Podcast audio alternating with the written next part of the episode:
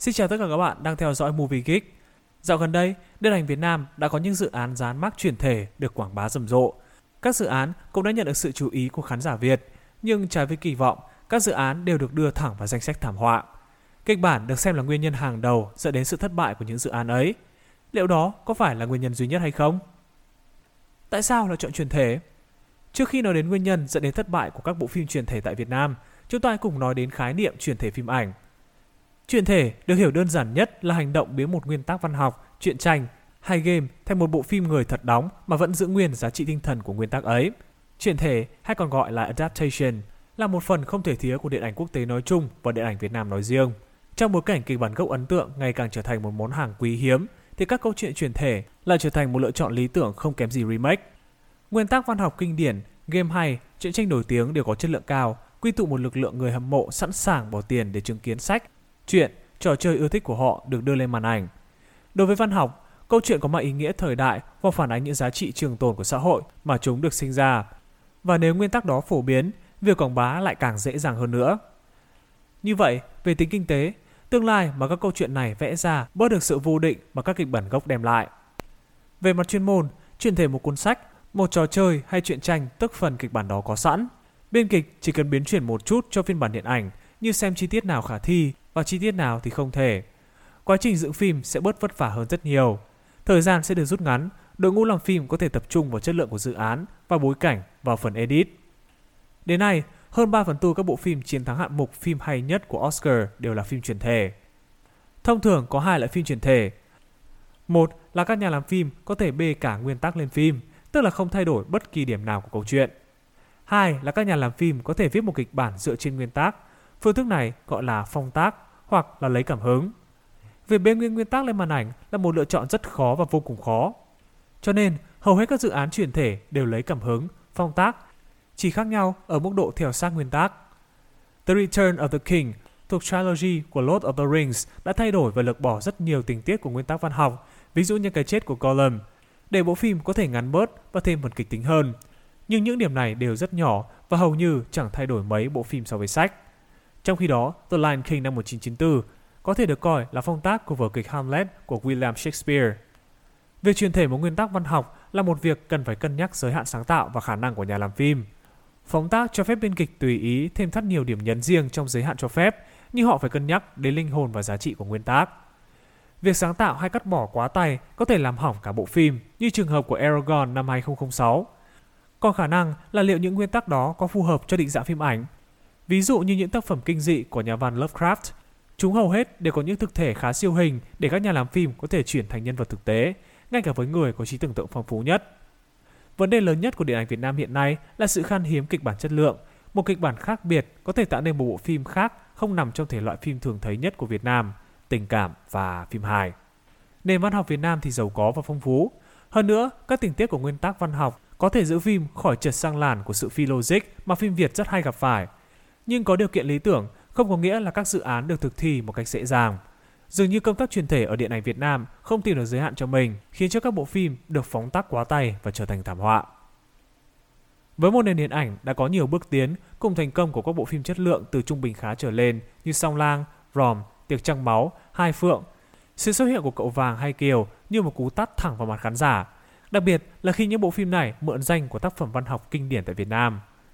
Cậu Vàng lấy cảm hứng từ câu chuyện của lão Hạc của nhà văn Nam Cao, xoay quanh nhân vật cùng tên, trên thực tế, phim hoàn toàn có một kịch bản khác và lạ lẫm với câu chuyện mà khán giả từng quen thuộc. Thay vì một làng quê Bắc Bộ chìm trong nghèo đói và bất công, thì người xem lại được chiêm ngưỡng cảnh vật phong xanh khang trang của làng Vũ Đại. Đó chỉ là phần bối cảnh, nội dung của cậu vàng thì vừa lê thề, làn màn và hoàn toàn đi lệch trọng tâm. Trong đây, lão hạc của nghệ sĩ Viết Luân đâu có phải là nhân vật chính, vì nửa thời lượng của bộ phim đã dành cho bà bà bà kiến của băng di và quá trình đấu đá trong gia tộc giàu có này. Những nhân vật còn lại không có đủ chiều sâu và được xây dựng rất rất là sơ sài. Quá nửa thời gian trôi đi, phim mới quay trở về với lão Hạc, nhưng các cảnh quay quan trọng quanh nhân vật này cũng diễn ra vô cùng chóng vánh. Nhưng không có lỗi nào lớn hơn việc phim đã phá hoại linh hồn của nguyên tác. Nhiều thay đổi trong đây đã góp phần phá hủy bộ phim, khiến cho nguyên tác của phim cũng đã bị hủy hoại theo. Hai nhân vật chủ chốt của nguyên tác là lão Hạc và ông giáo, lên phim chỉ là hình bóng mờ nhạt. Ông giáo thì bị biến dạng thành một người sợ sệt, còn lão Hạc và cậu Vàng thì phải tranh đất diễn với 10 nhân vật còn lại trong phim. Trọng tâm của lão Hạc là nhân vật lão Hạc, còn chú chó tên vàng của lão chỉ đóng vai trò là tác nhân dẫn đến cái chết của lão mà thôi. Chú ta đại diện cho sự lương thiện của lão. Vì quá nghèo và quá đói, lão đã phải lừa bán chú đi, khiến cho lão dày dứt khôn người. Nhưng tưởng đây chi tiết này có thể làm tiền đề cho một cuộc tranh đấu nội tâm dữ dội ở nhân vật. Nhưng khi lên phim, cái chết của lão Hạc diễn ra chóng vánh và nhường đất diễn cho chủ chó cậu vàng. Một nhân vật dường như có sức mạnh siêu nhiên ở cuối phim. Từ nhân vật trọng yếu với ý nghĩa lớn lao, lão Hạc cũng trở thành một nhân vật phụ sau bà Bá Kiến, còn ông Bá Kiến rồi sau cả cậu vàng. Đạo diễn Trần Vũ Thủy nói rằng, cậu vàng không hướng tới cuộc sống nghèo khổ của năm 1945 mà muốn nói đến bài học đối nhân xử thế, quan hệ nhân quả. Như vậy, ý nghĩa mà lão Hạc đại diện cũng như ý nghĩa của nguyên tắc văn học coi như bị vứt đi hoàn toàn, chỉ để nhường chỗ cho một câu chuyện lủng cùng. Sáng tạo là một chuyện tốt, nhưng không thể nhân danh sáng tạo để phá hủy linh hồn của nguyên tắc văn học. Giá trị của lão Hạc là nói lên hình ảnh của người nông dân và trí thức trong xã hội bấy giờ. Đạo diễn Trần Vũ Thủy hoàn toàn có thể sáng tạo một câu chuyện về luật nhân quả, đối nhân xử thế mà không cần phải trích dẫn tên của nguyên tắc văn học. Điều này có thể tránh cho phim bị lan man, so sánh, soi mói không đáng có. Nhưng trên hết, câu chuyện lão Hạc và tinh thần hiện thực, nhân văn của Nam Cào vẫn được giữ nguyên trong lòng độc giả. Trường hợp của nàng Kiều cũng nằm trong mớ rắc rối mà cậu vàng gặp phải. Đây là truyền thể hoàn toàn hay phóng tác hay là kết hợp? Nếu truyền thể hoàn toàn thì chuyện Kiều là một nỗi ác mộng. Cho nên truyền thể một phần là lựa chọn đúng đắn. Nhưng thông thường, phần đầu là phần được chọn và xoáy sâu, vì đây là tiền đề để phim giới thiệu đến khán giả những nhân vật của phim. Kiều cũng chọn truyền thể phần đầu, nhưng lại đẩy nhanh phân khúc kiểu bán thân trục trà, đến mức không để cô chào tạm biệt gia đình và cũng không có phân đoạn giao mối nhân duyên của mình cho Thúy Vân để lại rồi sẽ thừa. Hay phân cảnh mà Kiều phản kháng Tú Bà để giữ được danh tiết như trong nguyên tác. Đây là những phân đoạn phim có thể đào sâu nội tâm nhân vật, cho người xem thấy được nhiều cung bậc tính cách của cô nàng. Kiều hiếu thảo, tài sắc, đoan trang, thông minh, sắc sảo, đức hạnh. Nhưng không, nàng Kiều được khoác họa trên màn ảnh như một cái tát vào mặt nguyên tắc văn học. Người xem được chiêu đãi một nàng Kiều chỉ biết nhìn thấy sự mơ màng, cam chịu rồi chờ người khác đến cứu. Sau đó là một bàn đò đưa với thúc sinh, trông thật thô tục. Nàng Kiều chẳng có lấy một cái hồn. Kiều của đạo diễn Mai Thu Huyền bị tước đi cả những tính cách làm khán giả cảm nhận được cô là một con người thật, thay vì chỉ là một hình ảnh, một điều trái ngược với nguyên tắc. Chi tiết để Đạm Tiên xuất hiện một cách thường xuyên cũng làm Kiều không có cơ hội được bộc lộ bất cứ chuyển biến gì trong tâm trạng hay hành động. Cải biên cho Thúc Sinh trở thành một người văn võ song toàn hay tô điểm cho một mối tình giữa Kiều và Thúc Sinh thì còn là một màn cố đấm ăn xôi. Trong nguyên tắc, Thúc Sinh chưa hẳn đã đem lòng yêu Kiều, hắn cũng như các khách làng chơi mê mẩn sắc đẹp và tài năng của nàng. Nhưng trong đây, chuyện tình của Kiều và Thúc Sinh lại mang hơi thở của phim ngôn tình, khiến cho kịch bản có bước chuyển từ bi kịch sang tình cảm một cách gãy gượng.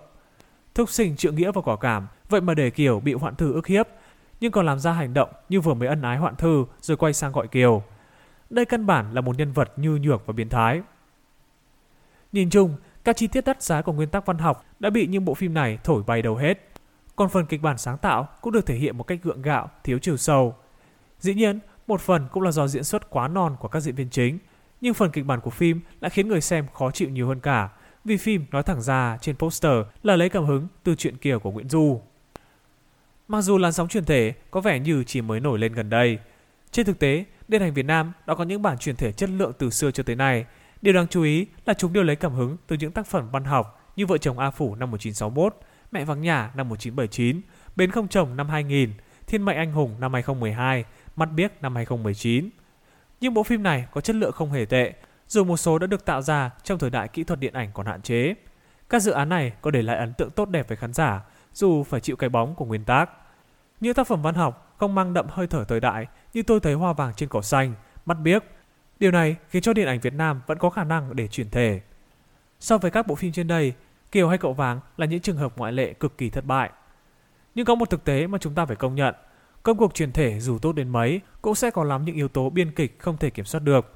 Đầu tiên, phải nói đến các phân cứng của nguyên tác đó. Họ là những người hâm mộ quyết liệt một nguyên tác và sẽ vô cùng khó chịu nếu chứng kiến hình tượng nhân vật bị thay đổi. Man of Steel năm 2013 là một ví dụ điển hình. Một lý do nữa là hai phim Cậu Vàng và Kiều từ đầu đã có một khởi đầu gian nan. Kiều của Mai Thu Huyền thì gặp phải sự cố trang phục sai lịch sử nhưng không sửa. Cậu Vàng thì lại casting một chú chó Nhật khiến cho nhiều người không vừa lòng. Như vậy, những bộ phim này đã gây ác cảm ngay từ đầu đối với người xem. Phim đang giả định rằng khán giả Việt Nam không để tâm đến những chi tiết như bối cảnh lịch sử, tính dân tộc, tính thẩm mỹ. đó là một hành động không tôn trọng người xem đến từ đạo diễn và ekip làm phim. Các yếu tố ngoại cảnh không thể kiểm soát được. Bên kịch phải giảm tối đa nguy cơ của chúng ở mức tối đa đối với phim. Để thuyết phục những người hâm mộ này thì cần có một kịch bản chuyển thể không những chắc chắn mà còn có thể bền lâu theo năm tháng. Càng ngầm nghía, người xem càng nhận ra sự hợp lý của những thay đổi hoặc giá trị mà chúng đem lại trong phim. Chuyển thể chắc chắn không dành cho tay mờ. Hơn hết, các biên kịch phải biết đặt ra giới hạn. Còn những chi tiết rất đắt giá nằm trong nguyên tắc văn học. Biên kịch phải lựa chọn chỗ nào nên được chuyển thể, phải được chuyển thể và không nên lược bỏ hoặc lược bỏ. Biên kịch không chỉ đọc hiểu tác phẩm mà còn phải thấu cảm được linh hồn và giá trị nguyên tác. Linh hồn của nguyên tác là thứ mà không một biên kịch nào được phép cải biên. Hơn nữa, kết cấu logic của nguyên tác được liên kết rất chặt chẽ. Thay đổi một điểm có thể khiến kết cấu và logic đó vỡ vụn. Nếu đạo diễn Trần Vũ Thủy có thể làm nên một cậu vàng chặt chẽ hơn, giảm tải các nhân vật, đặt trọng tâm là lão hạc và cậu vàng và truyền tải được ý nghĩa quan hệ nhân quả mà ông hướng tới, thì bộ phim chắc chắn sẽ không bị chỉ trích gay gắt đến vậy. Trường hợp này đã được minh chứng thông qua làng Vũ Đại ngày ấy năm 1982, một bộ phim chia sẻ ý tưởng gộp tác phẩm của Nam Cao là Lão Hạc, Sống Mòn và Chi Phèo. Chuyện Kiều có thể là một câu chuyện bằng thơ, nhưng cách mà các câu thơ mô tả Thúy Kiều được sâu chuỗi một cách hợp lý, như mô tả Thúy Kiều là người thông minh, đoan trang, được nuôi dạy khuê các, mai cốt cách, tuyết tinh thần. Làm sao một người con gái như vậy có thể cam chịu kiếp lầu xanh mà không ít nhất phản kháng một lần? Nếu Kiều của Mai Thu Huyền có thể đề cao yếu tố nội tâm, diễn giải những phân cảnh nàng Kiều bán mình chuộc cha, hay sự đau khổ khi trao duyên cho Thúy Vân, cương liệt với Tú bà, thả chị cực hình để ở bên thúc sinh thay cho việc về lại lầu xanh, thì phim đã giành được sự đồng cảm của khán giả. Rõ ràng những phân đoạn này cần thiết hơn một màn trình diễn ngôn tình nửa vời và vô nghĩa của phim. Kịch bản chuyển thể không chỉ đơn thuần là một kịch bản. Kịch bản này còn chịu trách nhiệm với nguyên tác, linh hồn và giá trị của nguyên tác, chịu trách nhiệm với người xem về mặt sáng tạo có logic. Kịch bản gốc có thể được tự do sáng tạo, nhưng kịch bản truyền thể đòi hỏi sáng tạo trong khuôn khổ. Biên kịch phải hiểu thật kỹ tác phẩm để vừa trung thành với nguyên tác, vừa có thể đem đến sự sáng tạo cho riêng mình. Một kịch bản truyền thể chất lượng mới có thể thuyết phục được người xem mở lòng với những thay đổi của biên kịch. Cảm ơn các bạn đã theo dõi. Hãy ấn like và subscribe cho kênh Movie Geek để xem nhiều clip hơn trong tương lai nhé.